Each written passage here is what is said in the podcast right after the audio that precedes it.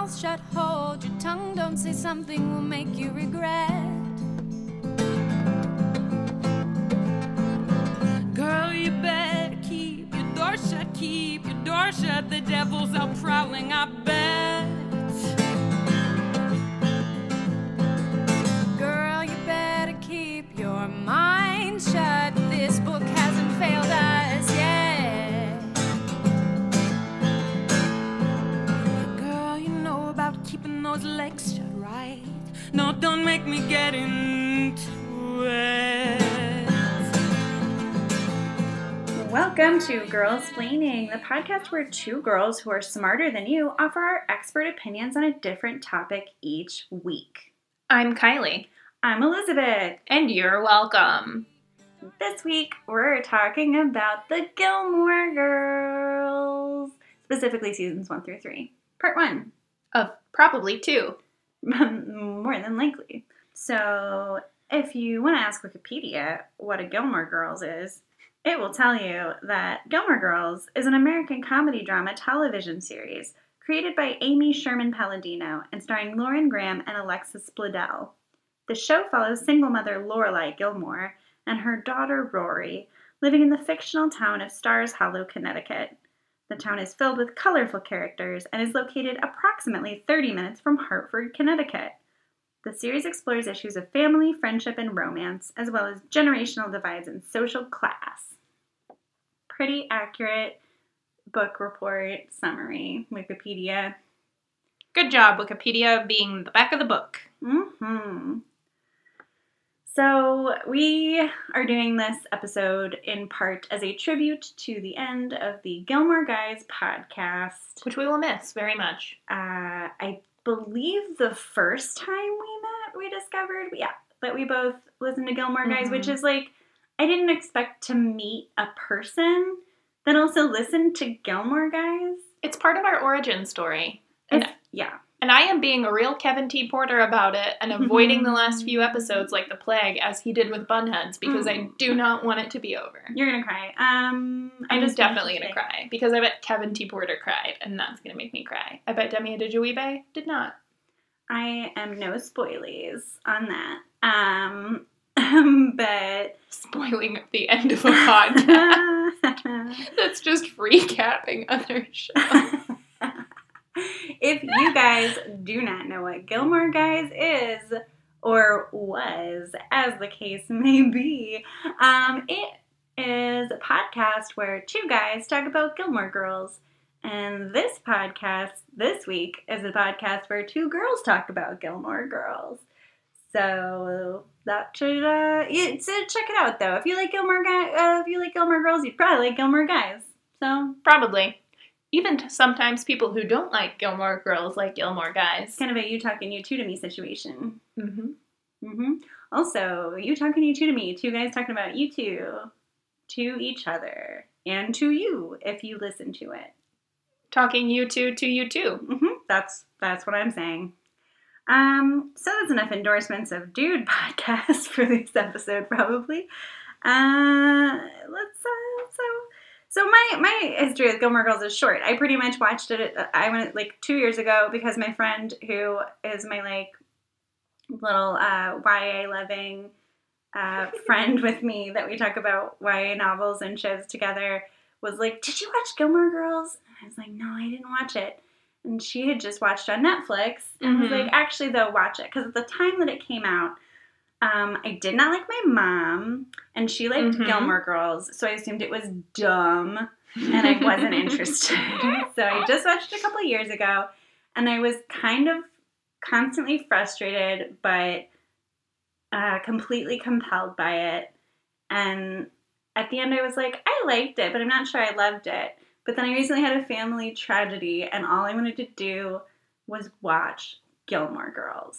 It is comfort food. It's the most comforting to, upon rewatch. Like, first watch, probably not the most comforting show ever. No. But upon rewatch, it just is like, ah. It's a hug. It's a hug of a television show. It's a it's a hot chocolate mm-hmm. te- in television show form. Yeah. It's, it's, it's so mashed lovely. Potatoes and gravy. So the television lovely. Show. Yeah. So that's pretty much, and then of course, uh, I started listening to Gilmore Guys because I like podcasts, found out you like Gilmore Guys, and then I feel like uh, that was like a big moment of bonding, and then now we're doing this, so mm-hmm. Gilmore Girls is part of that story. Excuse me, I'm a little choked up.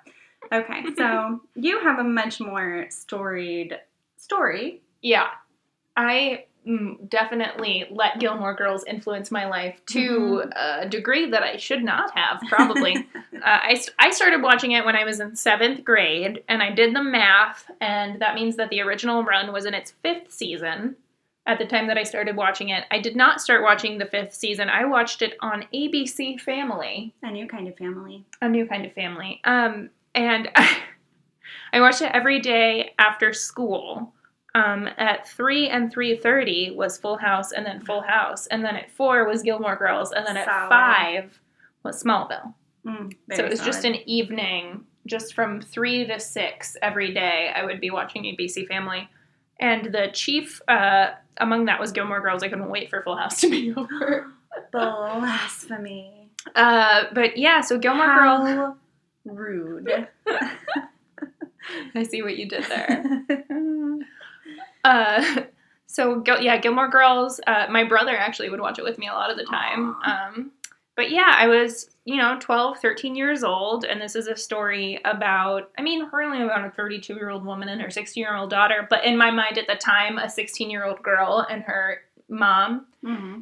and I mm-hmm. fell in love with it. Mm-hmm. I was a little nerd who loved books and didn't like people, yep. and I was like, Rory Gilmore, I am you. Yeah. I have like two friends, and that's all I need. Perfect. Um, yeah, and so then, you know, Rory was going to be a journalist, mm-hmm. so then I was going to be a journalist. Right. And you know how you decide what you're going to do in seventh grade, and then you follow that through all the way until you major in it in college? Oh, you don't know about that because no one does that? Mm-hmm. I did that. And I went to Mizzou because it's one of the best journalism schools in the country. It is. It's true. Guess what degree I do not have? Yeah. I do not have a degree in journalism. Uh, but I really like journalism a lot, and I still enjoy editing things. I, I really like, Ooh, I prefer editing yeah. to writing. But I like editing things, too. It's fun. It's um, because, it's. I mean, it's not because we're control freaks who think we're smarter than everyone. No, that's definitely not it at all. Um, but yeah, so I, like, Rory Gilmore was going to be a journalist, so I was going to be a journalist. Uh, I watched through, it, it was every day, so I watched through, like, all the seasons pretty quickly, and then started to kind of watch the later seasons as they were on a little bit, but there was like a lag, there was like a gap where like only seasons one through five was on A B C Family as season seven was airing, so I like had that gap season. Right. So I tried not to do that too much. Anyway, eventually I saw every episode multiple times, um, and then it, I never got the D V Ds or anything, so then I didn't see it for a long time once it was off A B C Family. And then my, uh, So it came out on Netflix yes. in October of a couple years ago, mm-hmm. and it came out on the eve of a very, very difficult breakup for me, and so then that entire breakup was just watching Gilmore Girls nonstop. Oh, yes.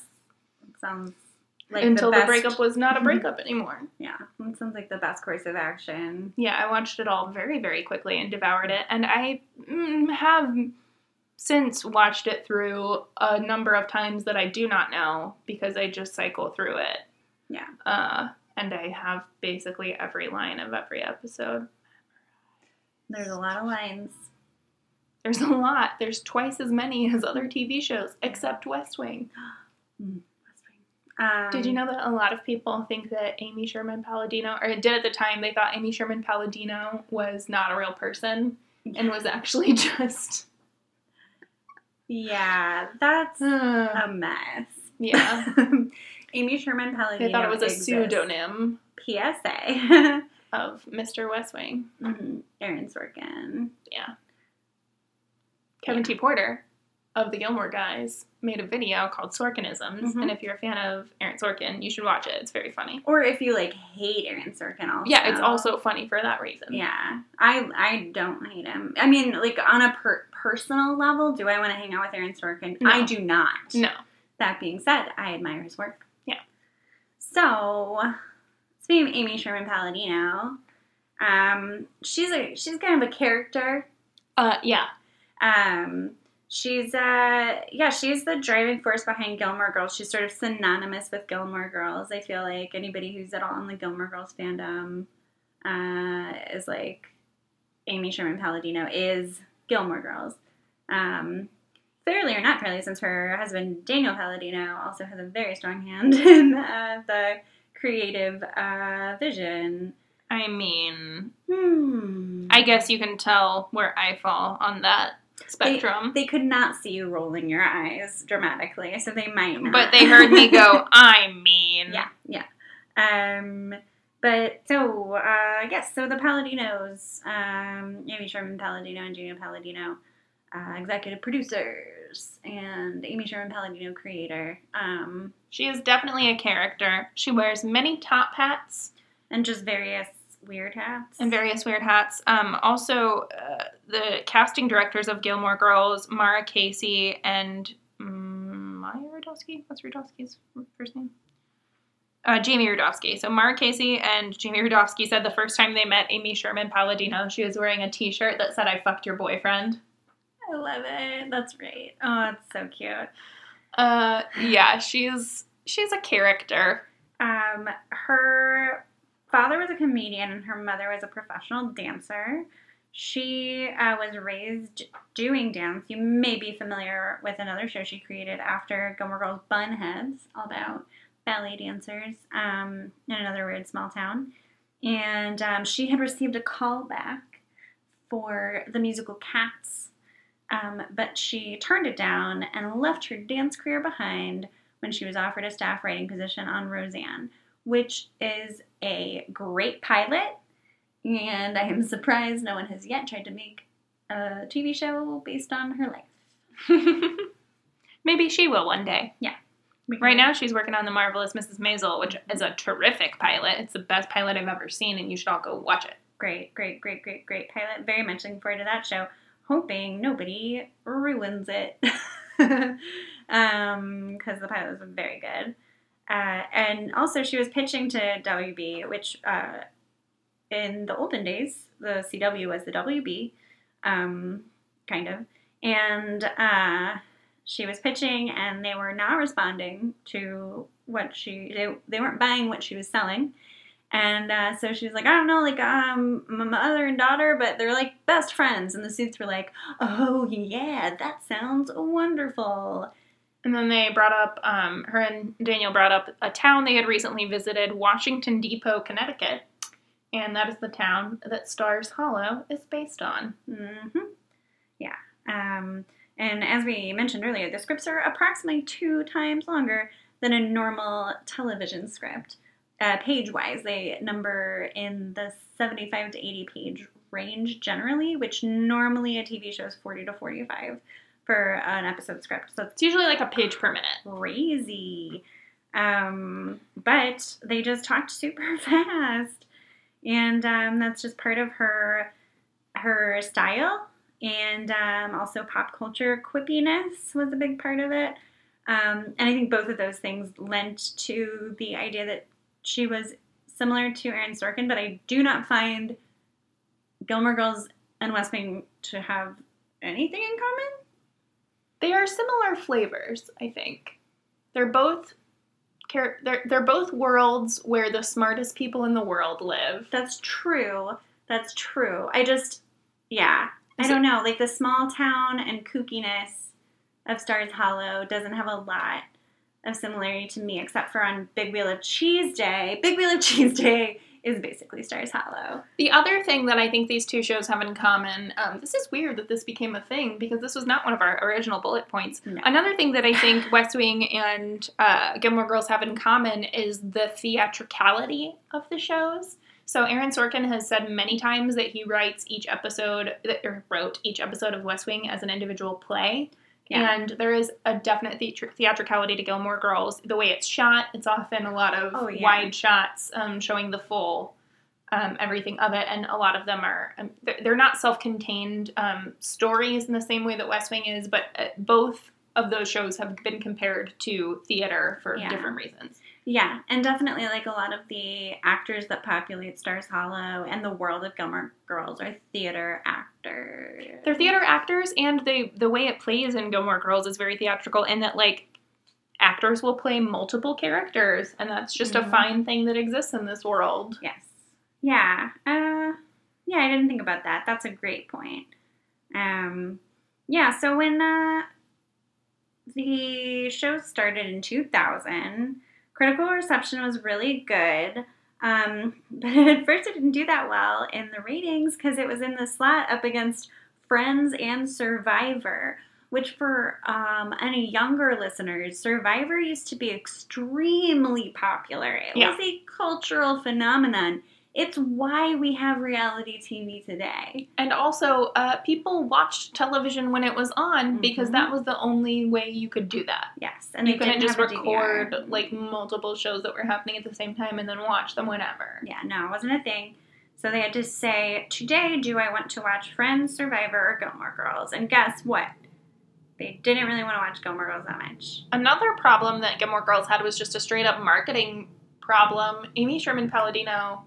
Amy Sherman-Palladino is not good at titling her shows. She no. does not title them in ways that make people... Not, I know a lot of people who specifically didn't watch Gilmore Girls uh, because they were like, oh, I'm not a girl, that's not for me. Or they're like, oh, I'm not a girly girl, I don't like girl things, mm-hmm. so this is not for me. Yeah, between... And then later when they were exposed to it, they were like, oh, this is a great show, I just didn't know that it was for me. Yeah, that was one hundred percent my story. I mean, well, like, my mom liked it and that was a problem, but, like, between that and, like, just, like, the font and the promos yep. and, like, the way it was marketed, I was like, this is Seventh Heaven, and I'm not not into it. Although... Like, I loved Seventh Heaven when I was, I, like, when it was on, um, so, Profile. But then I, like, got older, and not I was you, like, no, the, right, dad, I, I, dad on, for a second, I was like, to be clear, I was not calling Elizabeth a pedophile, I was calling the dad on Seventh Heaven, who was a pedophile, a pedophile, which allegedly, is true. Do I need to say oh, I allegedly? Mean, I'm not sure. Okay, then, uh, allegedly.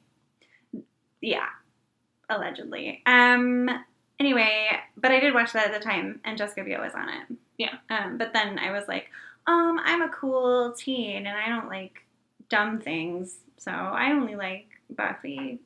Which, um, as we're talking about the making of Gilmore Girls, Amy Sherman-Palladino would play Buffy the Vampire Slayer in the background while she was writing. Yeah, another um, to get the creative pop culture show. Get the creative juices flowing. Yeah. Yeah. Two of my favorite shows, walking hand in hand together.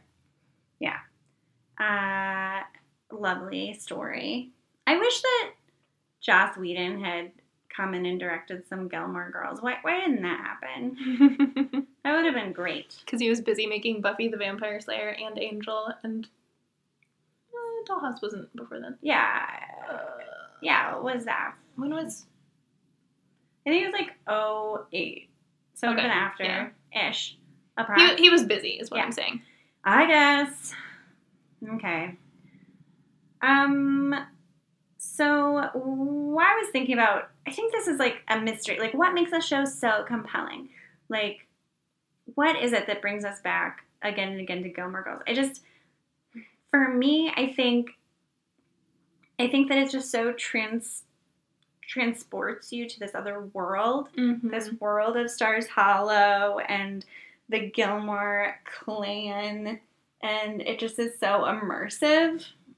And the characters are so interesting. And, like, even, I was kind of, I kind of was thinking about this when I was doing my notes, that I think a lot of the world building, like, you talk about world building and, like, Buffy or in Game mm-hmm. of Thrones or something, and you have, like, all this stuff added on and added on. And I almost feel like the world building of Gilmore Girls is emotional. Mm-hmm. Like, there's all of these emotional shades and, like, backstories and, like, contexts that are built up and, like, all go yeah. together to create the these pictures of these relationships and these people. Yeah. When you have the kooky next-door neighbor, Babette, have a super emotionally grounded scene where she talks about how she never thought a man would ever love her and that she's worried because her cat died that her and her husband are going to break up, and it's, like, heart-wrenching. And, again, this is the kooky neighbor. Yes, yeah, like that's, by, oh, played by Sally Struthers. There's That's a world where people are real. Yeah. Even when they're the kookiest in the world, it's still grounded in real heart. Yes. Yeah. Um, I think one of the main reasons it was so compelling for me is that while my mother and I have an excellent relationship now, we did not always. Yeah. Uh, certainly as a teen, I did not. And the same is true for Amy Sherman-Palladino. That's part of why she wrote Gilmore Girls herself, is that she had a strained relationship with her mother. Um, she described her relationship with her mother as more of an Emily-Lorelai relationship, and yeah. what she wanted was a Lorelai-Rory relationship. And so I kind of saw myself as in that same boat. Um, it was just really aspirational to see a mom and daughter who are really close in that way. Yeah. Now, being a grown adult, I see some unhealthy things in that relationship. For sure. Which we can talk about when we talk about yeah. familial relationships. But um, so that was definitely part of it for me. And the other part is, as I mentioned in the comparison to West Wing, it's filled with the funniest, smartest people. Yes, yeah. It's a world that is populated by the smartest people. Just the smartest. Yeah. All always the smartest. It's that thing of whenever you're like, oh, when I was talking to that one person, I wish I had thought of this thing to say. Well, they did. They Every did. time they did. Yeah. Yeah, and the... I just think the whole thing falls apart. Even, like, as great as the ensemble is, like, Lauren Graham's performance and characterization of Lorelai is just, like, the mind, heart, body, and soul of the show. Yes. And it's, she's perfect, believable. Like, she is so shitty as a person. Frequently, but you love Lorelai. Like, she's so lovable, even though she's the worst. She's awful. She's a bad person, but like, but I love her. I want to watch her do stuff um, because she's just so she's super compelling. Like, of course she's beautiful, but she's also she's just like so fierce and like vulnerable. Mm-hmm. Like, it's great. It's yeah. a great performance. And, um, I mean, there's other really great performances. Kelly Bishop is oh, amazing. As she's Emily. a queen. She's a queen. Um, yeah, I mean, there's there's there's Edward a lot Herman. Of, ugh, Edward Herman is really great. And just, yeah, what a what a guy. Ugh. R I P Edward Herman. Yeah. Um, this isn't part of seasons one through three, but uh, the only time I cried during the finale was when um, Richard says goodbye to Lorelai, because I'm like, it's a really good plot. And it made me really sad. Yeah. Um. Anyway. So, uh, and I, I did want to say that I think the show also has something in common with Seinfeld in that it's not super plot heavy. It's mostly people who are like, maybe kind of unlikable, getting into mild shenanigans. Yeah, it's definitely, um, and that's definitely a place that she writes from is, like, this is just life happening to people. It's a slice of life show rather yes. than a plot-heavy show. Yes. Uh, sometimes the plot is nothing, and sometimes it's a lot of plot all at once because, like, that's what happens in people's lives a lot of the time. Yeah. So, uh, I don't know. But, yeah, it's definitely not a plot-heavy show. Um, so, familial relationships. Uh, as we began to discuss, I'm so happy that that you said that as an adult you see problems with the Rory-Lorelai relationship, because I only yeah. watched it as an adult, and I only watched it as a mom, mm. and I'm like, Lorelai, you're kind of not a good mom. You're kind of, like, I... I want to I want to keep it to the first three seasons, so I only I, yeah. I say things that are only true. But I did write a list of bullet points in which, uh, in the first three seasons, Lorelai is a selfish bad mom. Yeah, so I think the main points, um, so again, when I was younger, I was like, oh, I wish that my mom and I were friends. Um, and now I'm like, oh, no, parents should not be friends with their children. That's yeah. not what par- parents are supposed to be parents, not friends. Uh, Lorelai... Lorelai.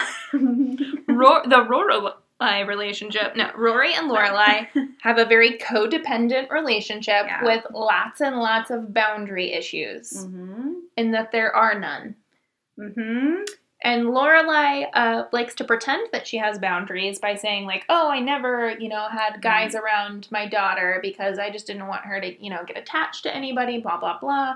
But it's pretty clear those are more about her own commitment phobic right. issues right. than actually trying to and she's using Rory as a human Rory. emotional shield. Yes. Which we find out because later when she is like, oh, actually I want to date this person even though she's he's my daughter's teacher. Yeah, that's the first she goes one. ahead and does it anyway. And then he's like, I want to get married. And she's like, I guess. And then goes through an entire engagement and yeah. just pieces out a week before the wedding. But even before that, like, when she's trying to break up with Max the first time, she asks Rory to give him this book uh, back so that yeah, she doesn't have to true. see him. And it's like, that's do not use your daughter to break up with your boyfriend. Who's her teacher? That is nuts. It's not okay. And I get, you know, Ugh. I actually appreciate it so much. Like, the first time I was watching, I would get frustrated, especially because in cultural canon, it's like, oh, Lorelai, she's great. Like, Lorelai's great. And they have such a good relationship. And I was like, what is happening? But then the more I think about it and, like, upon rewatch, it's like, well, but she had, the whole conceit of the show is that she had Rory when she was sixteen, and now Rory's sixteen. Yeah. And so there's a lot of arrested development going mm-hmm. on with Lorelai, and I think that that's completely believable, mm-hmm. and that it would be way less relatable if she was a perfect mom. And all the stuff with, like, Rory's relationship with Dean, where Ro- where Lorelai is wanting to play the best friend and the mom. And those yes. are not compatible all the time. So she's mad that Rory is wanting to leave school to be with a boy, which is valid, very, very valid. But then she's also like, but tell me all about the boy, which is like, you can't do both of those things. Yeah. And she's also really shitty to Jess and, like, oh, yeah. judgy as fuck about Rory when Rory decides she's done with her first high school boyfriend and wants to have a new high school boyfriend. Lorelai is crazily judgy about it. And mm-hmm. I'm like, did you want her to marry Dean, who she met when she was sixteen? Like, is that no. what you want for her? No. No. It's weird. Um, but then again, it's like because Jess reminds her of Christopher, and she's mm-hmm. just being, like, very self-centered. Mm-hmm. And not self-aware. That is not a strength of Lorelai Gilmore. So there, there is a strength in the relationship. I think that everything um, with Christopher... Not everything. I think a lot of the stuff between... Uh, Lorelai and Christopher, for Rory's sake, is very, very good.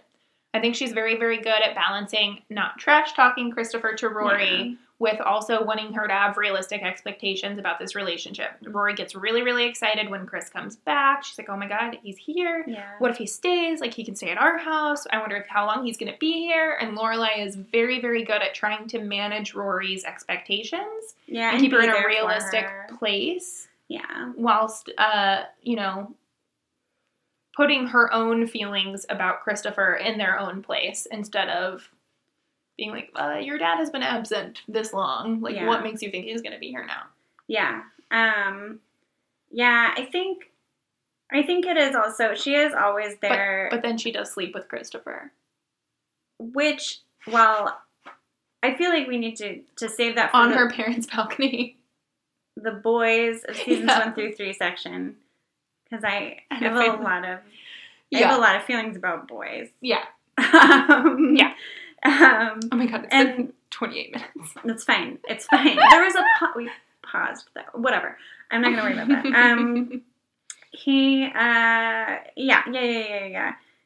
So, and also I think it pushes my buttons that, like, Rory is more responsible than yes. Lorelai, because, like, I grew up with, like, a mom who wasn't um, good at, like, parenting in a way that was, like, that kind of a thing. And so mm-hmm. that's, like, I'm like, that's not acceptable. Yeah. So in family studies, we call this parentification. Um, it frequently happens when one of the parents is an addict. Oh, wow. And the children end up uh, parenting either their parent, their siblings, or both. Or both, yeah, yeah, yeah. And, yeah, there's, I mean, even in, like, the second episode... Mm-hmm. Lorelai's t- saying Rory to Ra- Rory, you've always been the responsible one. You know, you've always been the reasonable one. I need you to remember that now when it comes to school. And yeah. like that, that shouldn't be true, Lorelai. Right. Your sixteen-year-old daughter should not be the responsible one. No. No. Um, the like secondary familial relationship on the show is Lorelai and Emily, which yes. I find to be the most compelling relationship I on agree. the show. I want more info about that than we get in the yeah. show. Um, They have amazing chemistry. The actresses are mm-hmm. just sparkling together. That's because they're two of the best actresses of all time. But. Amazing. Um, and Emily is also a failure as a parent. Yes. But she's very angry with Lorelai about that. Mm-hmm. Which is kind of infuriating. Yeah. She puts all of the blame for their problems on Lorelai because Lorelai left. So she says that was like the ultimate betrayal of like, well, yes, but you left. But she was six, like, it's nuts. It's just so crazy. Like, yeah. Um, and just, like, constantly, I mean, Emily and Richard both are constantly talking down to Lorelai, mm-hmm. belittling her. Which is partially because whenever she's around them, Lorelai acts like a crazy teenager. Right. I mean, so. That's true. So, like, they don't really get very often. There are sometimes throughout the series, but she they don't very often get to see the woman that she's become because she reverts back to a defensive, angry teen whenever she's around them. I think they do that too, though. I think they yeah. all three revert back to who they were sixteen years prior. Yeah, which is very, very relatable. I think yeah. a lot of us do that when we're around our parents, um, especially if we have complicated familial relationships. It's definitely one of the most frustrating things about the show, but also maybe one of the more realistic things about the show is that when we start the show and when we end the show, her relationship with her parents is basically the same. Yeah. She sees them more frequently. Yeah. Yes.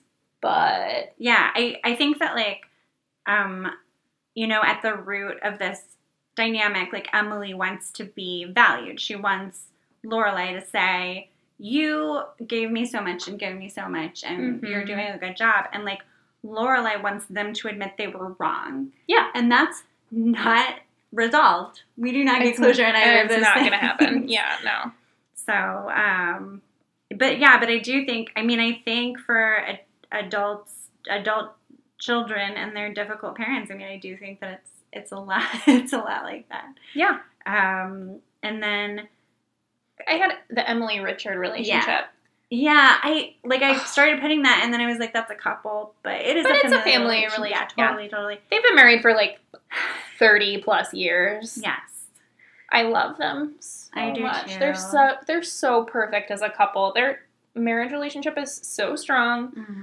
They are a team. Yeah. Rarely do they differ on things, except when it comes to Richard's mother. Uh, you know, late in the in a, a couple of the seasons that are not in the seasons we were talking yes, about, yeah, they have yeah. some problems. Yeah, but they resolve those problems. Yeah. They, yeah, their relationship is very, very strong. They support each other. Emily has been Richard's wife and supporter through years and years and years.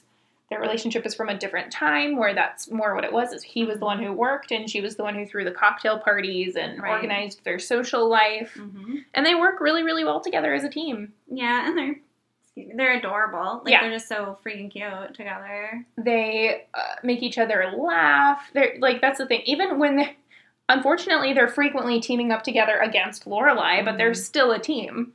Yeah. And they definitely, like, do play good cop, bad cop.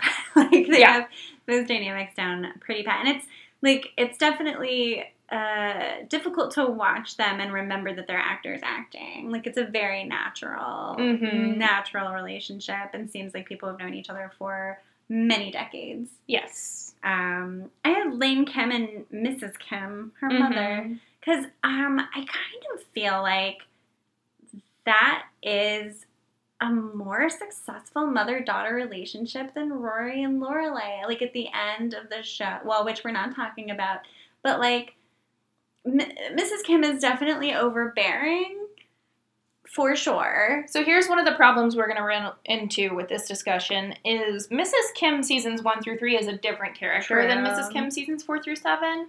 Missus Kim True. seasons one through three does not listen to her daughter, does not care about her daughter's feelings. Um, you want to be in a rock band? I think you're going to hell. Yeah. You are going to go to Seventh-day Adventist college and right. do whatever I say, or else I'm going to disown you. Yeah. Yeah. Yeah, she definitely is, is, uh, yeah. And then in later seasons, yeah. And then, and I think part of the function of that is she has to be more of a real character mm-hmm. in seasons one through three because Rory is still in Stars Hollow, still seeing Lane all the time, whereas seasons four through seven, Rory is at college, so we only see Lane occasionally, yeah. and we see Missus Kim even less frequently. She sort of gets relegated to more of a jokey bit character in yeah. later seasons. No, that's definitely true. She's, yeah, she's more kooky. Um, yeah, it is tough, but I, it is, it is an interesting parallel that's drawn between yes. those two mother-daughter relationships because they seem like two different extremes. Mm-hmm. But then they're not really. Like, when I like it when Lorelai and Missus Kim end up talking about parenting. I and, love like, those finding scenes. Common ground. Yeah. Um, I love the scene where um, Lorelai's talking to Missus Kim. She's like, it doesn't always work to lock up a kid and throw away the key. Mm-hmm. She's like, I didn't throw away the key. It's in the whatever. yeah. um, and Lorelai's like, you know, I...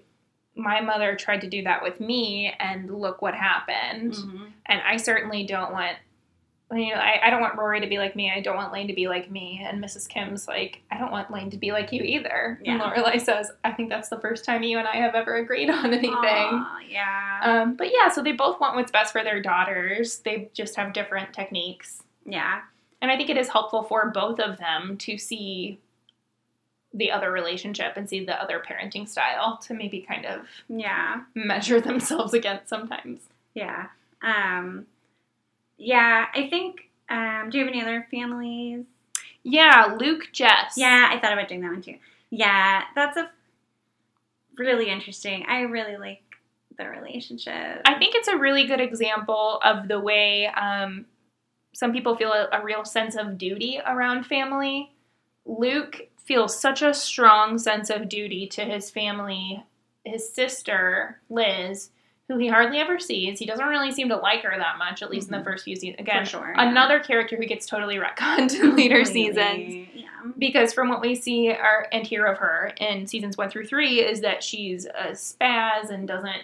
Like, is no, a deadbeat, basically. Deadbeat mom, doesn't take care of her kid, um, just ships him off because he's too much trouble. Mm-hmm. But Luke feels such a strong sense of duty to his sister and his nephew that he's like, yeah, I'll take in a troubled teenager. Yeah, a very angry young man.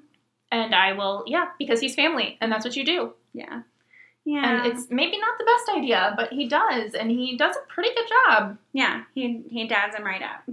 Yeah, it doesn't really work out in seasons one through three, but we see later that some of that stuff eventually got through his head. Yeah, little Jess. Uh, and their their dynamic is just so fun, too, because they're both such stubborn people. Mm-hmm. Yes. Yeah, they're very, but I, and I do, they feel like, it feels like an uncle-nephew, like, relationship for sure. Like, yeah. Yeah, yeah, like, definitely, I'm not your dad, so that means I get to say this. And you're not my dad. I don't yeah. have to do what you say.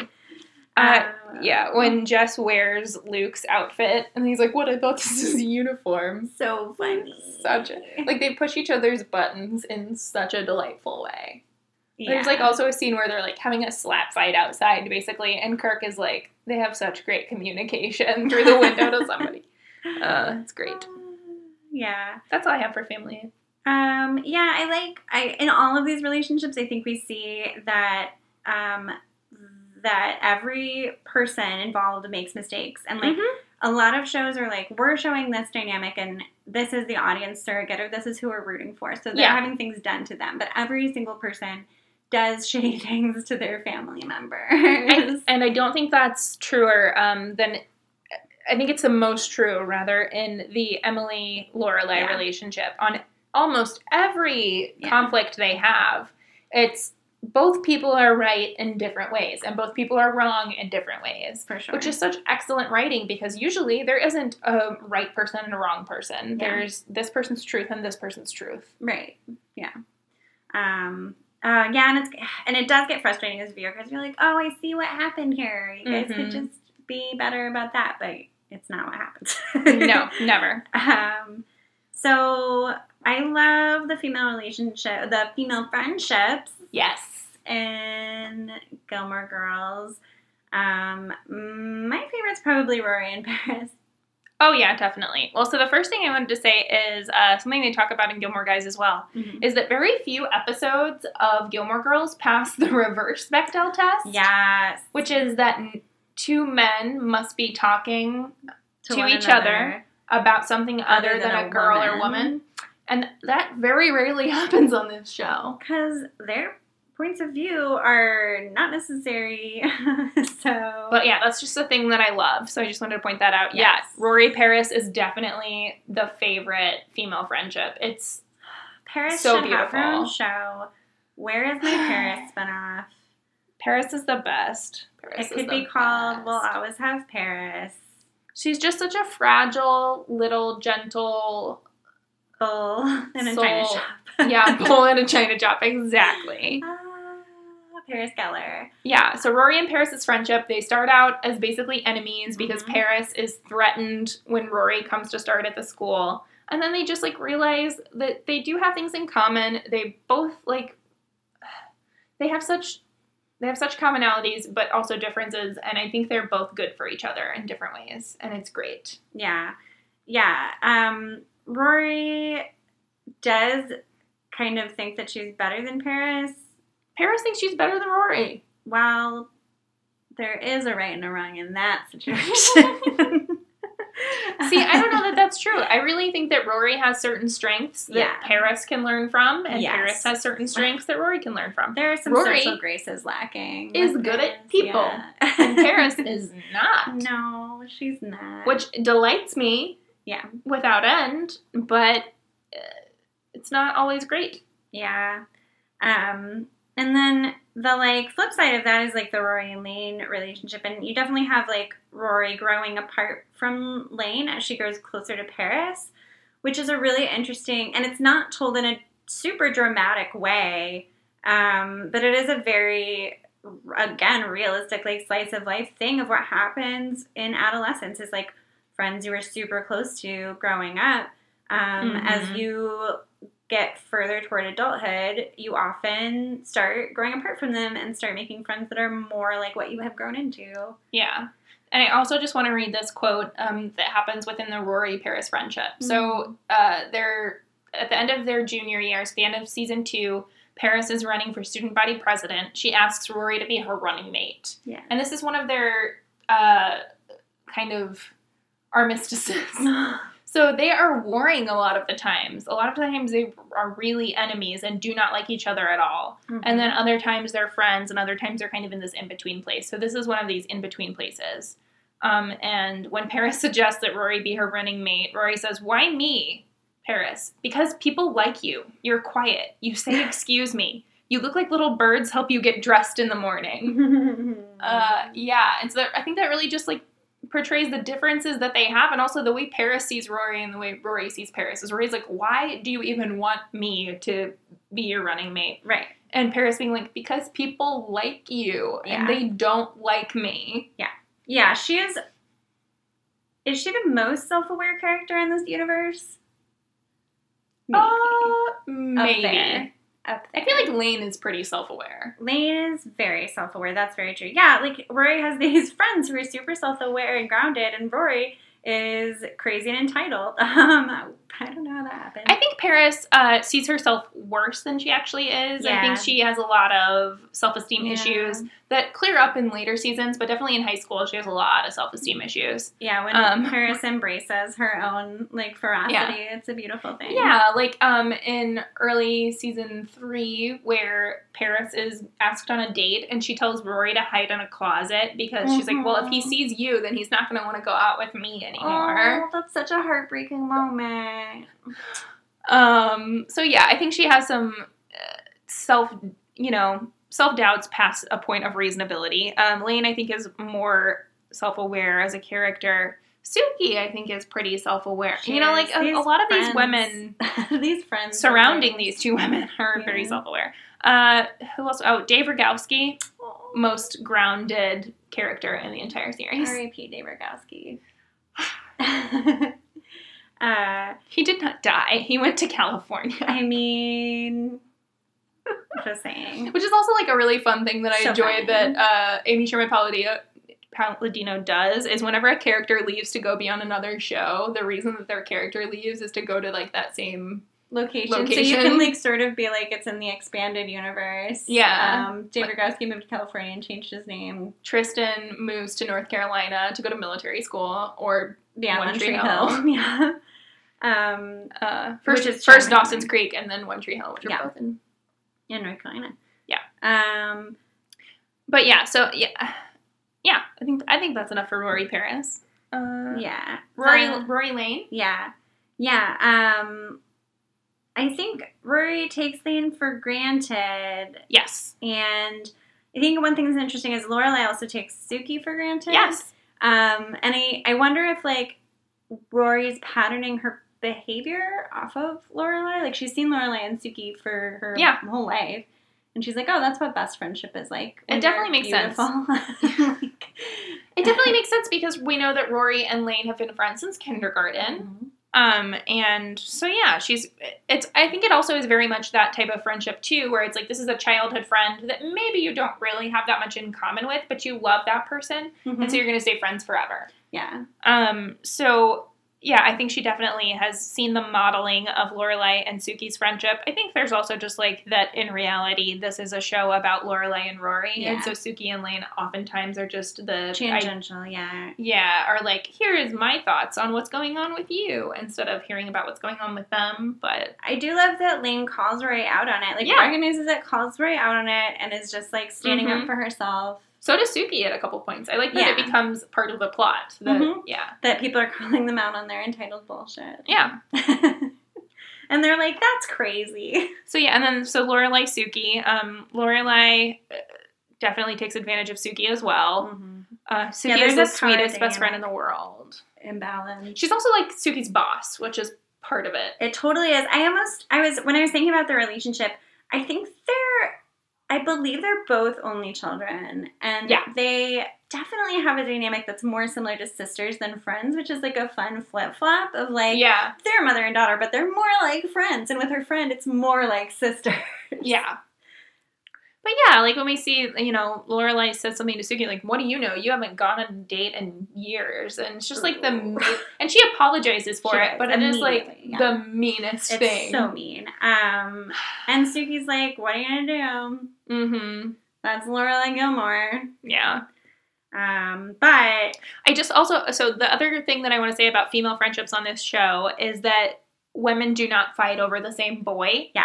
There is one sort of exception, which is that Paris gets really jealous because she thinks that Rory likes Tristan, um, but she doesn't. And she's like, she's no, you like him have him. him. I don't want him at all. He's gross. And what she right. should be like is, don't go near him. He's the worst person. Don't yeah. like him But anymore. Rory, even, like, knowing that Paris likes Tristan, tries to set them up at one point because she's a yeah, sweet, she means well, little doe of a person who doesn't understand how to do things correctly. Yep. Um, but yeah, so that's, uh, uh, yeah.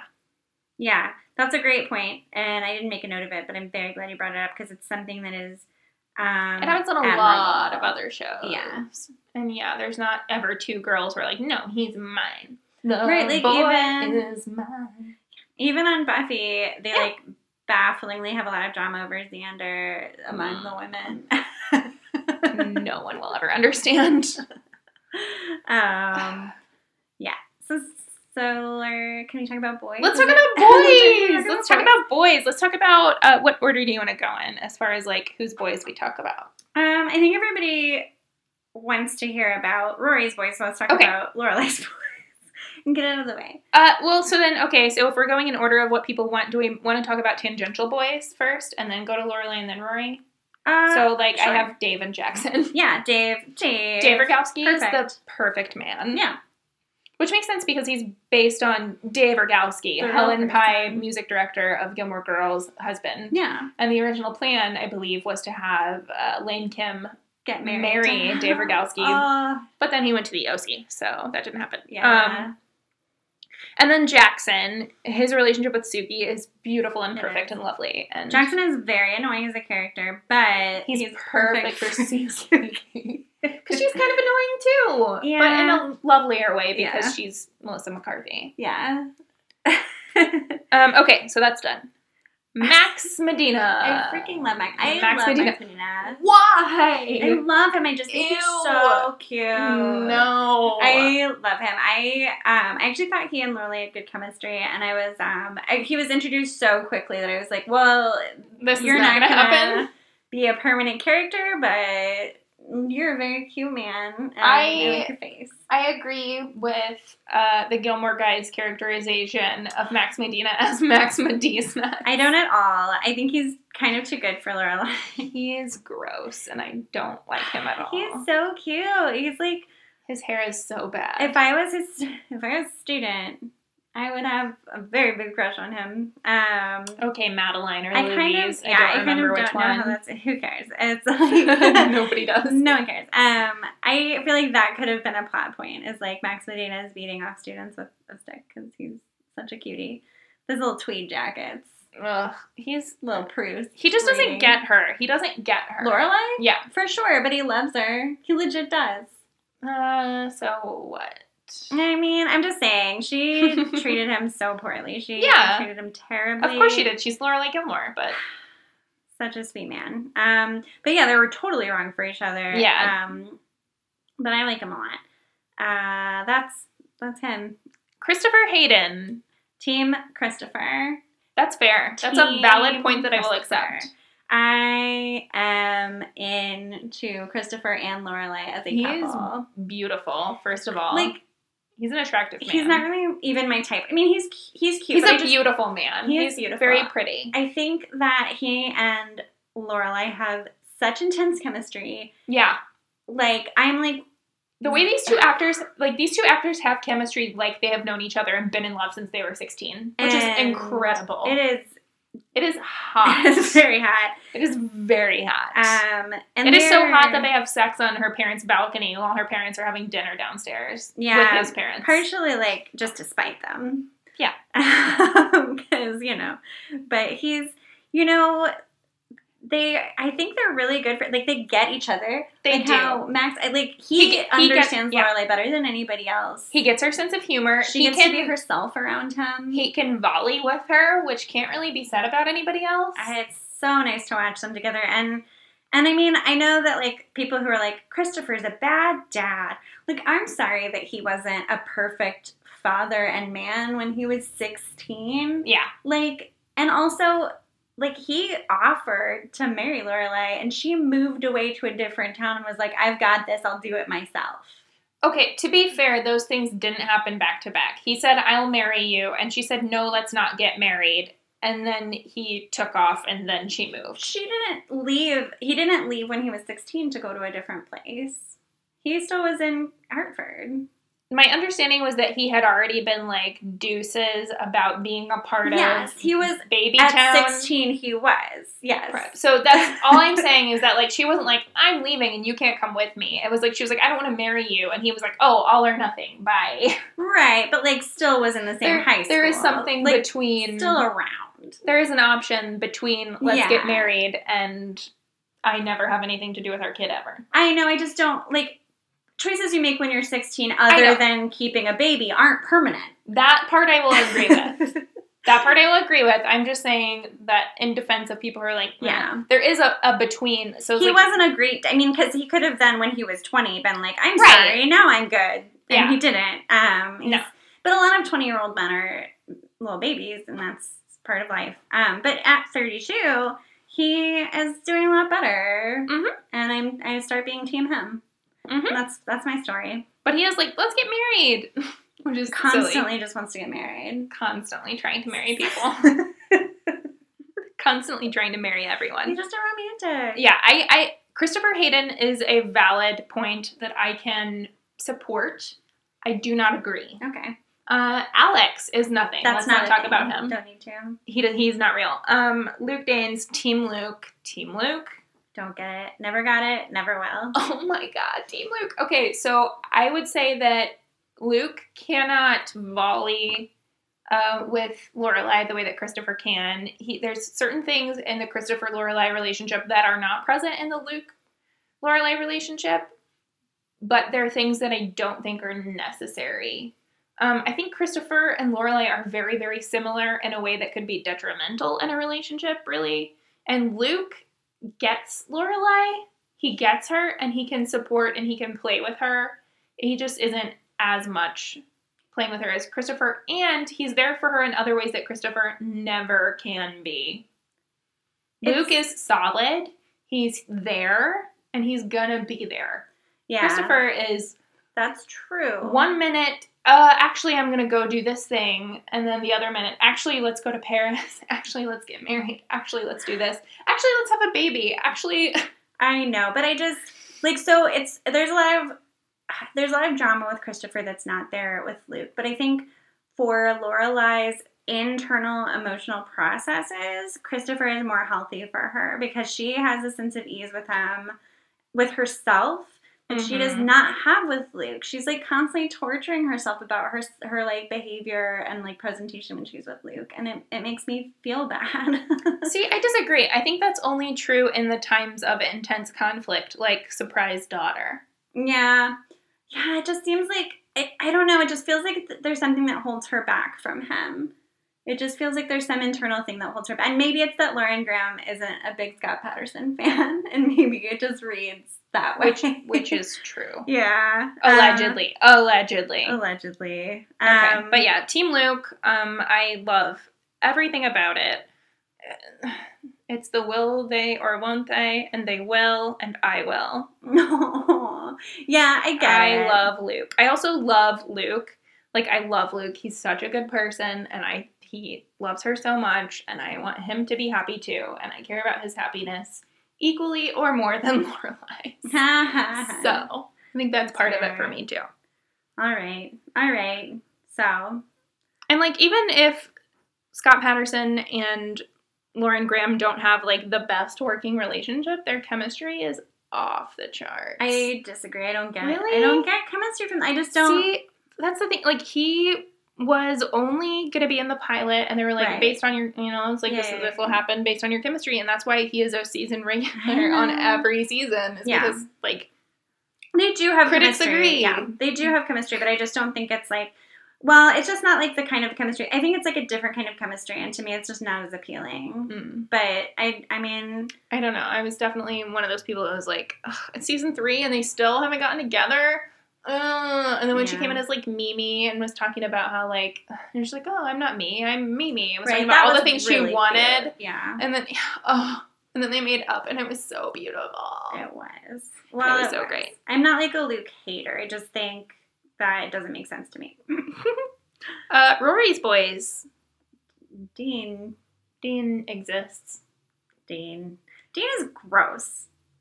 Dean is gross in seasons two plus. In season one, he's, like, fine as no. a teen boy, except no, for his not. hair curtains. That's not true. He builds Rory a car and then surprises her with a gift far too extravagant to deal with. Yeah. I would be mortified and angry. Yeah, that's true. And then he's like, I love you. And she's like, oh, thank you. And he's like, don't you love me? You're a bad girlfriend. We're broken up now. We've been together for three months, and you can't even say I love you. Yeah, he sucks. Okay, so he does suck. Don't get me wrong. I'm just saying he doesn't suck as much. Like, yeah, I don't it know. gets much worse later. In season one, like, the first things they originally bond over is, like, Rosemary's Baby and, like, all the yeah. cool shit that they both like. And he reads Hunter S. Thompson, yeah. and, you know, he, like, he likes all of the same nerd shit that right. she likes. But then he becomes... And then in season two, he's like, yeah, what's like, a he book? doesn't read books. It's not a thing. Um, he also, yeah, he also, he just grows. He's like, oh, let's have a traditional relationship with male and female gender roles, like, from the, the freaking get-go. And I'm like, why are you preying on this beautiful feminist woman? Yeah. Get out of her life. Yeah. He's he's gross. Um, Tristan is worse. I didn't make notes on him. I don't count him. But he is a thing. Um, Tristan was something that they were trying to make happen, and everyone was like, Tristan is not going to happen. Yeah, I don't, he's just abusive and terrible. And then I think when he, like, was like, I'm going to leave to go be on this other show, Amy Sherman-Palladino was like, okay, well, I'll split up his two personality traits, and to then will, those will be her future boyfriends. Yeah. So Tristan, the rich d- asshole, gets mm-hmm. split up into Jess, the asshole, and Aww. Logan, the rich one. I, well, I don't know that I agree with those characterizations, but... Jess is an asshole. He's... he's He's an not. adorable, sexy he's asshole. Just, he's not. He's not. But an he's asshole. an asshole. Like, he's an asshole, but he's, like, also a smart teen boy. And I went to. Those I are not mutually lot, exclusive things. I knew a lot of smart teen boys, and the only ones I were was interested in We're a lot like Jess Mariano. um, that does not mean he is not an asshole. Don't get me wrong. I, team Jess. Team Jess. Yeah. He's an asshole. I love Jess. I love uh, of Jess. I kind of, I kind of, um, more so than dated Jess. I think I like, I kind of was Jess. I was a Jess. Um, I was an asshole. It's true. It's fine. He just, he, he does not ever think about her needs or her emotions, like, in yeah. any way. Me and my high school boyfriend, um, I was not concerned about his needs or emotions either, because I had a lot of angst to deal with. Yeah. And I just felt like that was an important thing to yeah. talk about also. He was, Jess is too busy being cool to care oh. about anybody else. He's doing such a good job. Like, he gets hit by a swan, and he decides to be a jerk to her grandma. Well, that does, that's, like, the worst behavior he exhibits, basically. Um, is well, it? You know, because the party, no, no, no, no, no. So. But, like, that's, that's a contextualization issue. I know, but even with the context, so if we take out the attempted rape, it's, it's still not, asshole behavior. Yeah. yeah. He... He doesn't he tries t- to remove instead her of telling okay, and then instead of telling her, "Hey, I can't take you to your prom because I'm failing out," he yeah. just leaves. Yeah, he was he and then drunk he starts, too. I can't I remember so. if he got drunk or just like was angry and like stomping around. He was just angry, and he's like, "You're the one who followed me up here." Yeah, and so but then when he leaves, he just like leaves, and then he keeps calling her and like not saying anything. Yeah, I know. And then he, uh, yeah, he's he's a jerk. I know, but he's. I don't know. He's, he's such a cute, so adorable, baby. so and he's adorable. A really good employee, and um, not a very good student though. No, but I get that. I was kind of a shitty student too. But Team, I mean, I, I got good grades because the teachers were like, "You're smart and a girl. Yeah. You have to have good grades." Team Jess for reasons outside of seasons one through three. I was seasons Team one Jess through three. From the first, I was like, I'm I mean, all yeah, in. I am all in. Jess. Again, I was like fourteen the first time I saw yeah. Jess, so I was also all in yeah. because I was like, oh, hormones. They're yeah. awake. I love it in the Bracebridge dinner when he's just, like, undermining the shit out of Dean. I love it. I'm like, mm-hmm. yes, yes, yes, All yes, of yes, that. Yes. All of it. Yeah. And Dean is so mad. Mm-hmm. Um, all right. Well. Let's talk our faves and least faves. Okay. So this is of seasons one through three. Uh-huh. Um, but fave characters. Paris. Paris. Paris, Jess, and Lane for me. The people who hang out with Rory for me. Mine used to not be... I used to not like Paris that much. Ugh.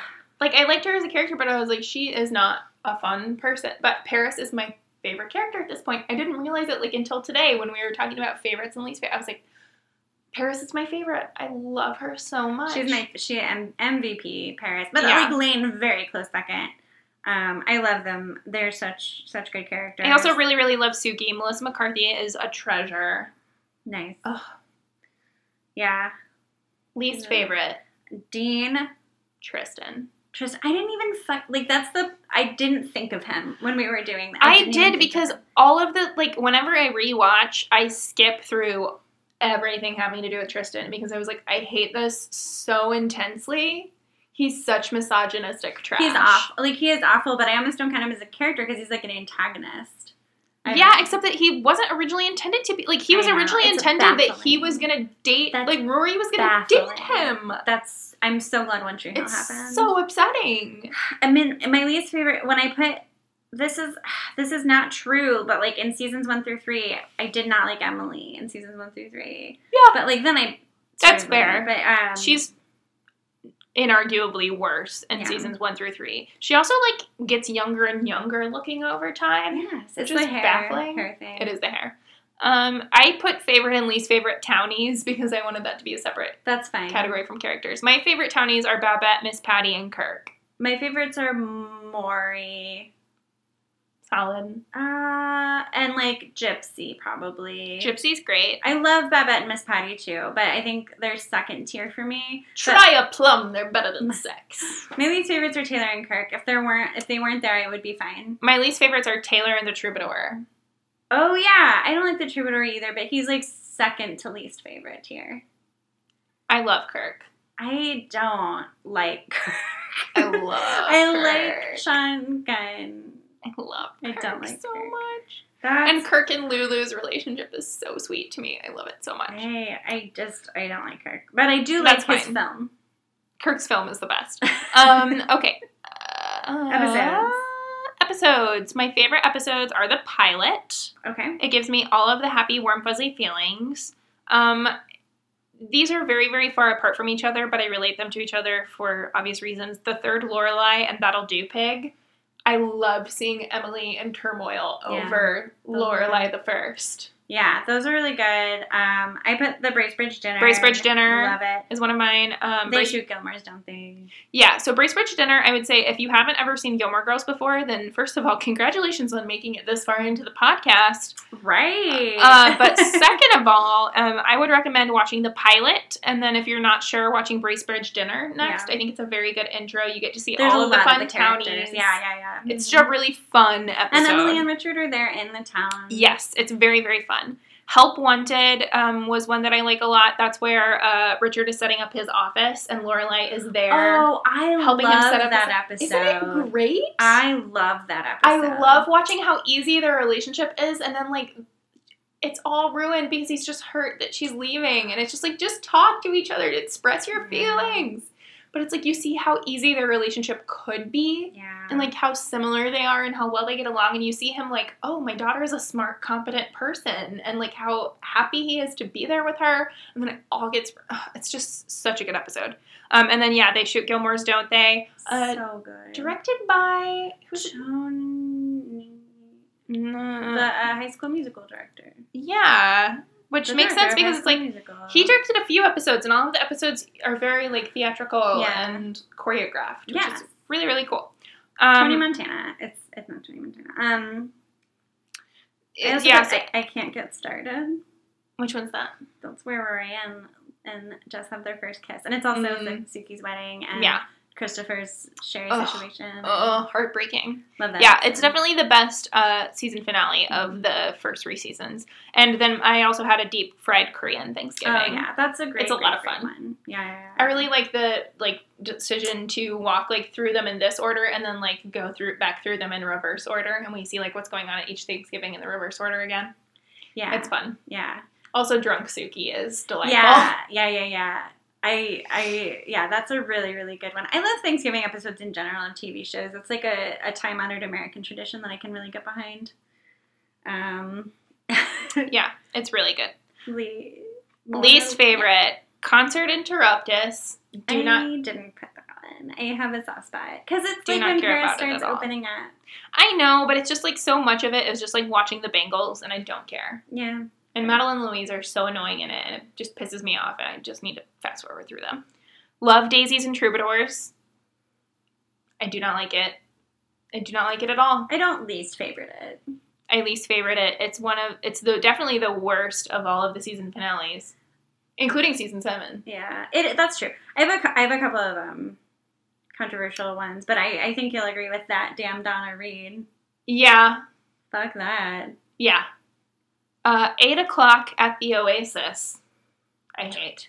Which one was that? Eight o'clock at the Oasis with the creepy little guy, and they have to water his lawn. Oh no! But then there's it also can't be. Because of soaking wet Jess. So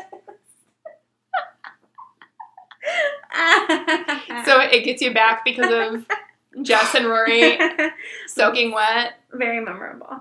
It is very memorable. It's it's iconic. However, that guy annoys me so much that I can't stand it. Um, take the deviled eggs. Take the deviled eggs. Take the deviled eggs. That's one of my least favorites. The road trip to Hartford. I'm fine with that. I don't like it because it's stupid. It's very popular. It's like a very popular bottle episode, but I I don't care for it either. I don't like their stupid Cheshire Cat. No. Experience. None and, of that stuff is fun for me. And I'm infuriated at Lorelai the whole time because she just ended her engagement yeah. like with a phone call and ran away. And Who is, wrote that episode? I have a sneaking suspicion, suspicion you? that I know. Do you have a sneaking suspicion? Um, uh, mm, was it? Written by... Daniel Palladino. Palladino. Danny P. It just has a lot of Daniel jokes in it. It does. Like the, oh, no, he's hardly ever on the stairs. My Sammy? No, he's never on the stairs. Shut up, woman. Yeah. And also Lorelai's graduation day. Yeah. I don't like Seth MacFarlane being there. um, I hate that Rory misses her mom's graduation. I get I so stressed know. out. I'm it's, so stressed out about it. It stresses me out a lot. I hate it. Because you can see, like, what's happening. Yeah. yeah. And it's awful. Yeah. Swan Song and Kank Max. yeah. Oh, yeah. Swan Song. It's Just so bad. So stupid in that episode. It's, it's infuriating. So dumb. So those are my least favorites. Okay, I have moments also. Okay. Um, Jess All Wet is the top. I'm glad that My Love and Amelia was an adult when he filmed this show. Oh, me too. um, Uh, and then As also, we lust after a seventeen-year-old character. um, look up the gifts, guys. Look up the gifts. Um, Richard having angina, and then Lorelai's feeling all kinds of feelings about it, and then she goes in and she's going to talk to him, but they get interrupted, and they're like wordless moment of eye contact. Oh, yeah. That's a really great moment. Gets me right in the feels. Um, Although I do get annoyed with T V shows, and Amy Sherman-Palladino does this a couple of times with Gilmore Girls, where it's like, everyone's in a fight, so we're going to have someone have a medical emergency. That way we don't actually have to resolve the conflict. Yeah, that is really annoying, but sometimes that is what happens, to be fair. But that's true. Um, and then uh, least favorite, I got the good one, when Paris loses her virginity. Oh. And Lorelai says, I got the good one about yeah. her daughter. Uh, Lauren Graham also yeah. does not like that moment because it's gross. Yeah. And then Rory's graduation speech is both my favorite and least favorite because when she talks about her mom, it's like the sweetest thing. Mm-hmm. But also it's an insane valedictorian speech because yeah. she's just like, I used to read all I, these books. Here's a list of them. And like, so I'd like weird. to thank... Which is, like, not... No, it's not I'd about like to, her class I'd like all. to thank the Academy. Oh, my God. It's, like, a very prestigious school, and she just doesn't talk about anything but herself. Yeah, that's true. Um, I really, really, really love Paris's breakdown. Yeah, I do, too. During uh, the big one. Yeah. Uh, and Rory and Paris talking after it. Yeah. Yeah. It's really good. That's I didn't put favorite and least favorite moments, so that's I guess good. that's what I would. Um, um, hmm. Do you have any other faves and least faves? I'm trying to think.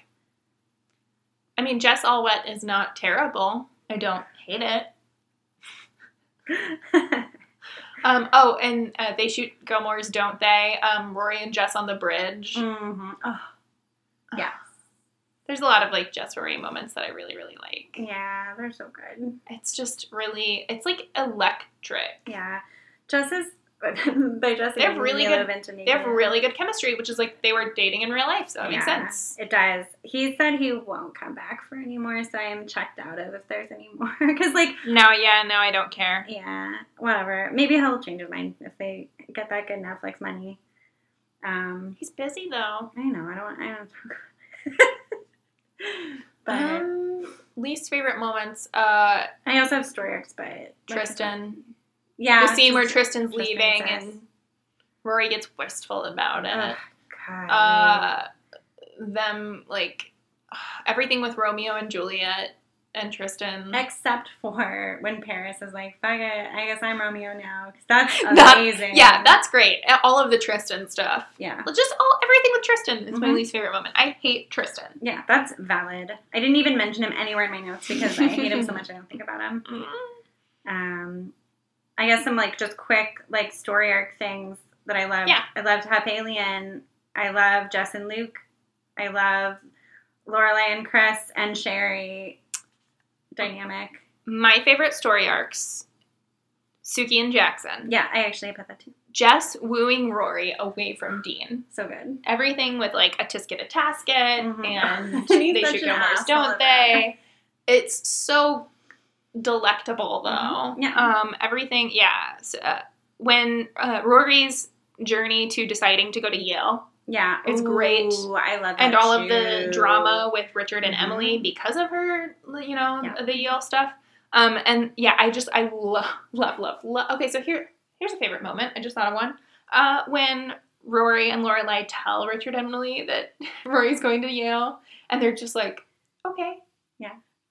And then they're like, no, because they're trying to be sensitive to the, like, they're, they're worried about getting in a fight, and I it's know, so sweet. It is. And then finally they're like, we're excited. Everyone at this table named Lorelai is excited about going to the going to Yale, which means that everyone at this table not named Lorelai can be equally excited about going to Yale. Oh, and then they, yeah. And then they're like, I'm going to get out the champagne. I'm going to go call this family. Their stupid grandson couldn't even get into whatever school. Yeah, yeah, it's so cute. Um... Yeah, so those are my favorites. Least favorite, uh, Tristan, Max, and Alex.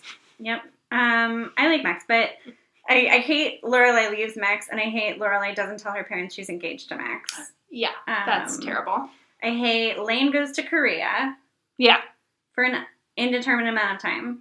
And it's like three episodes. It's so stupid. I I hate it so much. Mm-hmm. That's the main thing I hate. Um, also, I put Taylor does stuff. Yes. Taylor does anything is always terrible, mm-hmm. which I love the actor. Yeah, he does, and he does such a good job, but Taylor Truly. is the least likable person in the world. It's upsetting. Um, that's my things. Yep. Uh, let's talk about our segment that's called It's So White, Though. It's so white, though. It It is. Uh, uh, we do know that there are people of color in the show. We do. Uh, we know that Michelle is black. We know that Lane is East Asian. She's, yeah, Korean, specifically. Yeah. I'm not sure if the actress is, is she? I'm not sure. Uh, Keiko Agena is Japanese. Okay. That's Emily Kurata, remember. I think, is also Japanese. But, but the yeah. Kims are Korean. Yes, yes. Um, Missus Kim's accent is nuts. And it's not Emily Curtis' accent. No, it's not. And it's kind of, it kind of is, it's a lot. So I am forgiving of a lot of the stuff that happens with the Kims because it is like very, very specifically That's true. based About on Helen Pye's life. life. Yeah. Yeah, I know. I just, uh, like, I don't think it would happen in today's world. Like, through the lens of two thousand, it is different. I mean. Yeah.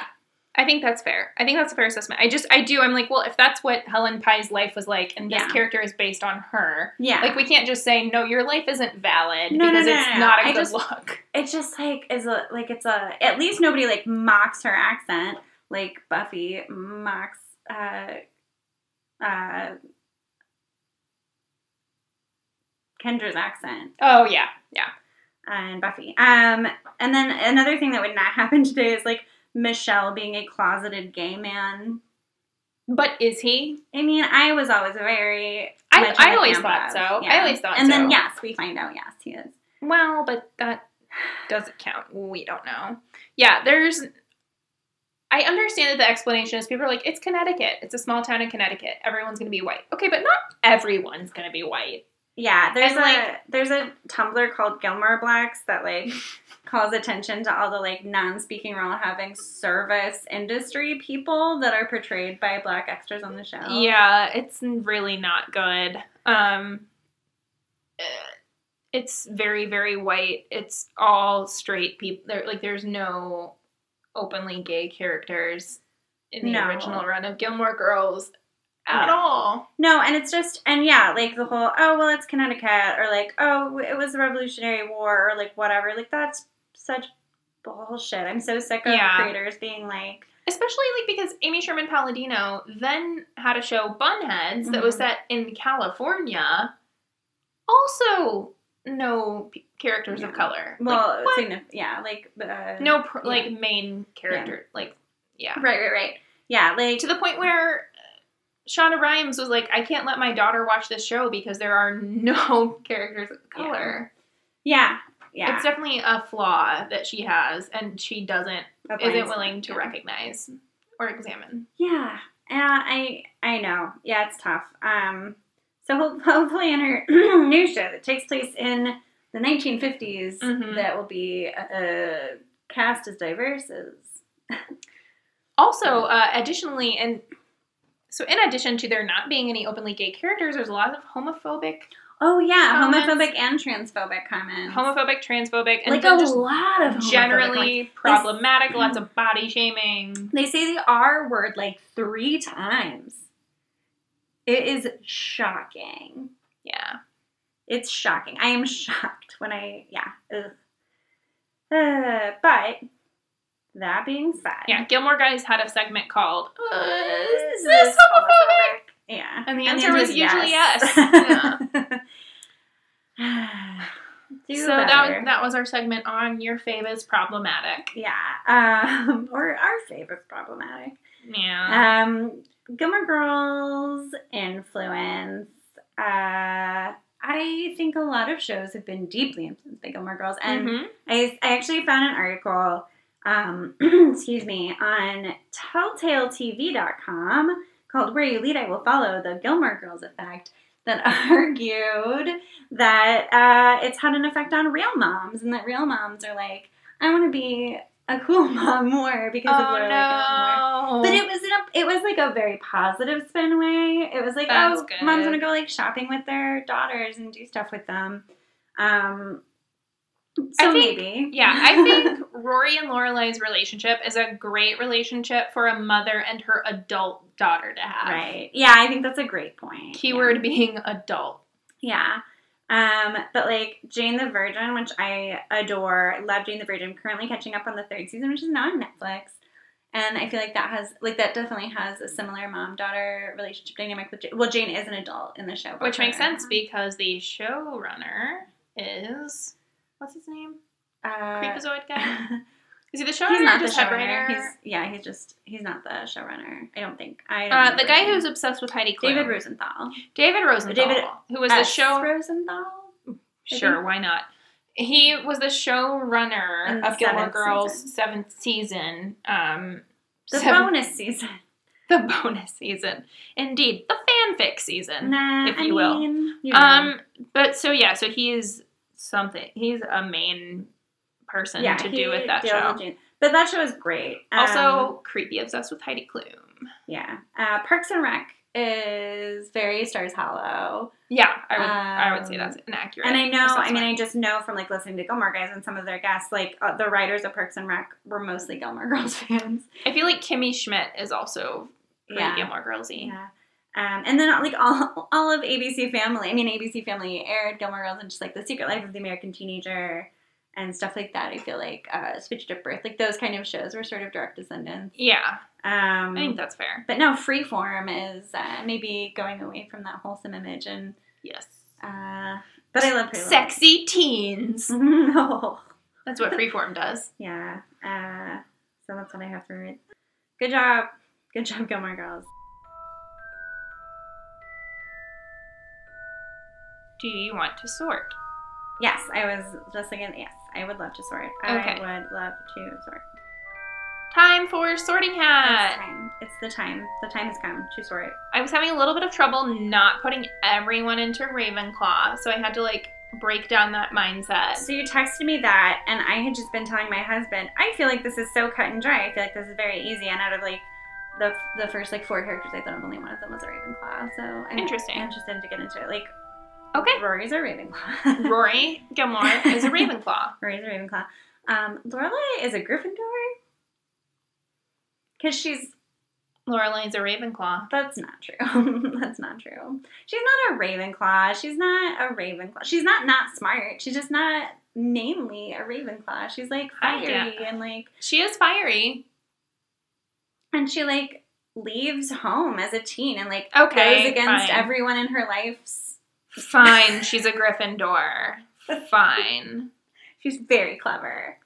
Which is the, I mean, cleverness is usually a Ravenclaw yeah. thing. She's the cleverest person. Lane Kim is a Ravenclaw. I think she's a Gryffindor. I think she's a Gryffindor because she's rebellious and impulsive. She is rebellious and impulsive. She also has encyclopedic knowledge yeah. of all music. I know. And, like, specifically has to collect everything and learn everything about she everything. Does. She's and will not, curious. will not accept when people do not know very, like, niche facts about bands. She's like, I can't be in a band with someone if they don't know yeah. that this person was in this band before they were in this band. I um I am more willing to accept Lane as a Ravenclaw than Lorelai, but I stand by Gryffindor's voting for Lane Chem. Lane, I had R comma G for Ravenclaw with Gryffindor as a backup because yeah. she also does decide, like, no, I'm going to go my own way. I'm going to leave home. Yeah, I think Lane is kind of meant to be sort of similar to, like, more yeah. similar to Lorelai, like, whereas nothing like Lorelai. And that's, not nothing. No, but, like, it's, like, Lorelai's like, oh, you're making decisions I don't yeah. understand. But, like, Lane, I feel like she can't understand yeah. all these decisions. Right. Um, Luke is a Hufflepuff. Hufflepuff. He's a Hufflepuff. Very hardworking. So is Dean. Very loyal. Dean's a Hufflepuff. Dean is also a Hufflepuff. He's just gross. Yeah, he's a gross Hufflepuff, but he's very hardworking and very loyal. He built a car. Um, Taylor's a Slytherin. Taylor is clearly a Slytherin. He wants all of the power. Uh, like, he wants to be in charge of the town so that he can, like, get his personal problems taken care of quite frequently. Yeah, like, true. Getting parking spaces put in in front of his store and gross. Things of that nature. Emily is a Slytherin with a backup house of Hufflepuff. Yeah, yeah, yeah, yeah. I was having a little bit of trouble with Emily. I mm-hmm, was like, me too. Mm, yeah, that's solid, that's solid. She's pretty Hufflepuffy. And Richard is, is a, a Ravenclaw Slytherin. With a backup of Slytherin. Slytherin. Like, you know how excited he was to bag the Swede. He was very excited to bag the Swede, but do you also know how excited he was to have the decline, to complete the decline and fall of the Roman Empire? Yeah. And how happy he was to get uh, the whatever of the Polyne- Peloponnesian Wars and mm-hmm. yeah, yeah, I, I agree. Like Minkin's Crestomathy, yeah. and yeah. how excited he is when Rory is going to go to his school and. They yeah. just nerd out together constantly. Like, they're, the reason that Rory and Richard are so, so very close is because, because they're Ravenclaw both Ravenclaws. Slytherin backups. Yes. I get it. Okay. Yeah. I'm willing to accept that as, as a thing. He's very intelligent, and he's also, like, very into knowledge. Yeah. And, like, he wants to read the paper every day so that he can be informed about the world. Yeah. Yeah. He just does have strong Slytherin tendencies. Yeah, definitely. But I do think he's primarily a Ravenclaw. Yeah. He's like me. Primarily Ravenclaw with strong Slytherin tendencies. Yeah. It's the thing I realized about myself recently. Yeah. Okay. Suki Saint James. Hufflepuff. Hufflepuff. Back up Slytherin. And I'm going to tell you why. She goes to the chef's house. Oh, yeah. She's like, no, I, but... and like or or like when she meets Sherry and Christopher is like, oh, I've heard that you're the best chef since Alain Ducasse, and he's like, she's like, after Alain Ducasse, who's who said after Alain Ducasse? And she like wouldn't yeah, back down until like Lorelai was like, have I ever told you that you're the best chef in the world, bar none? Yeah. Um, but yeah, and then when this reviewer gives her like the best review in the world, but says that the risotto is fine, she goes to his house and makes him eat risotto. and makes him eat the risotto with the correct wine pairing. Yeah. It's amazing. She's very, very, like, her status as a very, very good chef is That's in, integral to her identity. She does not who, know who she is without being an incredible chef. It's true. Like, wor- world-renowned chef at this tiny Connecticut. So, Paris Geller. Paris Geller is a Slytherin Ravenclaw in that order, I yeah. think. Yeah, I agree. Yeah. I agree. She has to be the best, and that's the most important. And then she also needs to be the smartest. Yeah. Yeah. I love her. I love her so much. uh, Michelle is a Slytherin. Yeah. Hands down. He wanted, yeah, he's he's such a Slytherin. Uh, Tristan, Slytherin, Slytherin the most Slytherin. Gross. Jess, Ravenclaw. Jess is a Ravenclaw, absolutely. Jess is a... Um, J U Yahoo. He's the cute. uh, I wrote in the margins of it. Oh. I thought you said you don't read much. Well, what is much? Yeah, spoilers for part two of our Gilmore Girls uh, podcast, but like he does write the subsect, and who could do that but a Ravenclaw? He's such a Ravenclaw. It's delicious. Um, Kirk Hufflepuff. Sure. He has every job. He's sure. so hardworking. It's true. Jackson Hufflepuff. I guess. Babbitt and Miss Patty are Gryffindors. Yes, yes, yes. Miss Patty is such a Gryffindor. Maury is such a, a Hufflepuff. Maury is a Hufflepuff. Christopher is a Slytherin. Yeah, he is. He is. He's a sexy Slytherin. He's a very sexy Slytherin. Gypsy is a Hufflepuff. Yeah. Or a Gryffindor. Probably yeah, a Hufflepuff. I think a Hufflepuff. Um, yeah. The Troubadour is a Gryffindor. Sure. Why he not? He looks like a lion. He has long hair. Hmm? His long hair, he looks like a lion. I was also just thinking, like, he writes these songs that oh, are very personal and vulnerable and yeah, then that's sings them to the world. That's a better point than he has on where he looks like a lion. I mean, what is better? Okay. Uh, Lorelai the First is a Slytherin. Yo, yeah. She's basically Salazar Slytherin. She is the heir of Slytherin. She opened the Chamber of Secrets. Um, enemies of the air, beware.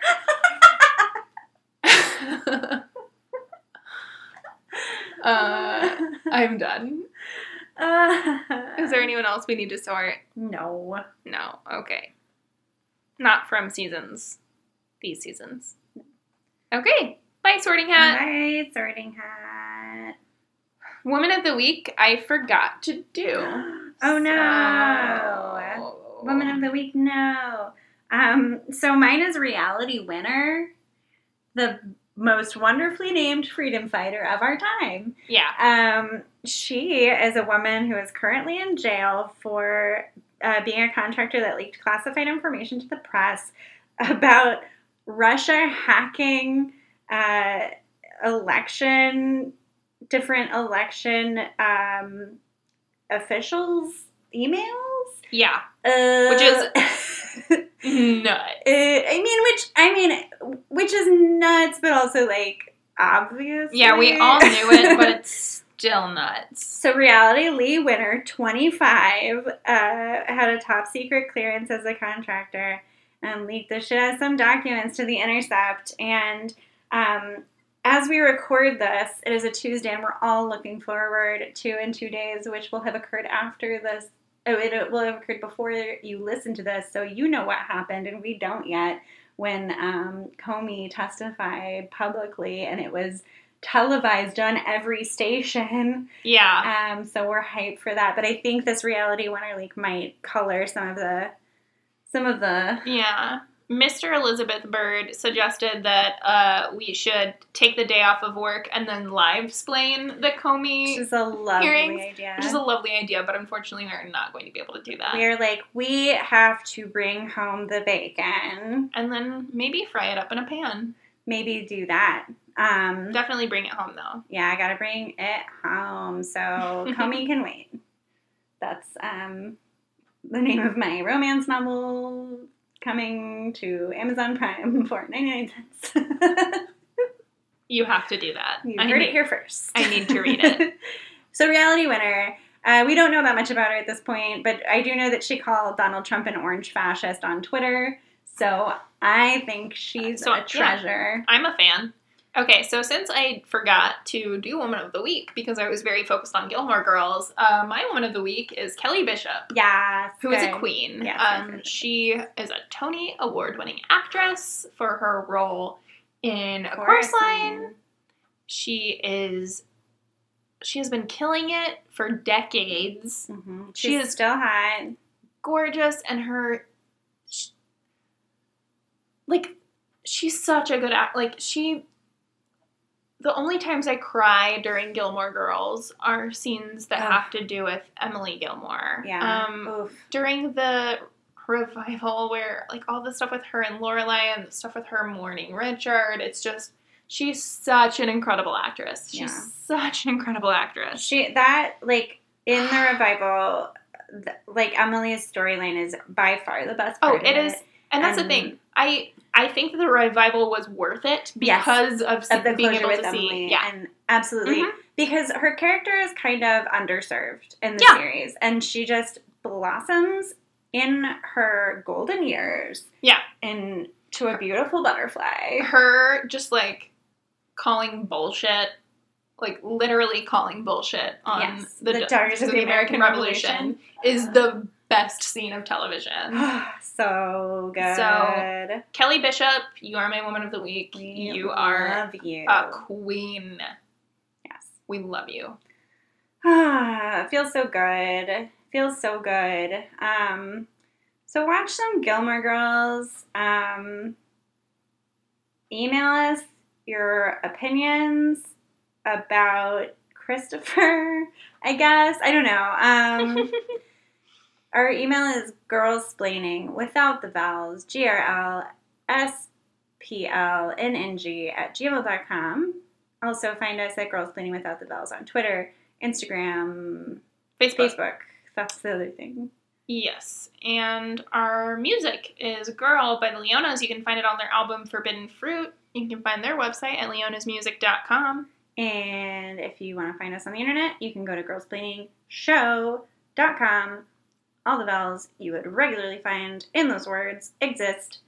Other than girlsplaining is a made-up word, so you wouldn't regularly find any vowels in it, but you know how to spell it. You can look at your phone if you don't. Right now, it should say it. Yep. And then show dot com. And go there. Is that everything? That is everything. As a tribute to the Gilmore Guys, uh, we're going to go out in the traditional way. Rip Gilmore Guys. They went out in one second. If you're out on the road, feeling lonely and so cold, all you have to do is call my name and I'll be there. On the next train, choo-choo, where you lead, I will follow anywhere that you tell me to. If you need, you need me to be with you, I will follow, oh, oh, where you lead. I will follow anywhere, anywhere that you tell me to. If you need, you need me to be with you, I will follow where you lead. Bye. Bye. You're welcome. What do you, what do you think that show is about? Nice. It was like, like it was like nice. There was some nice stuff. But yeah. Who do you think the people were? Like little girls, boys. It's actually about a mom and a daughter. Whoa! Does it look like they were hugging and stuff? Yeah. Does that look like a show you would like? Yep. What was, what was your favorite part? What was your favorite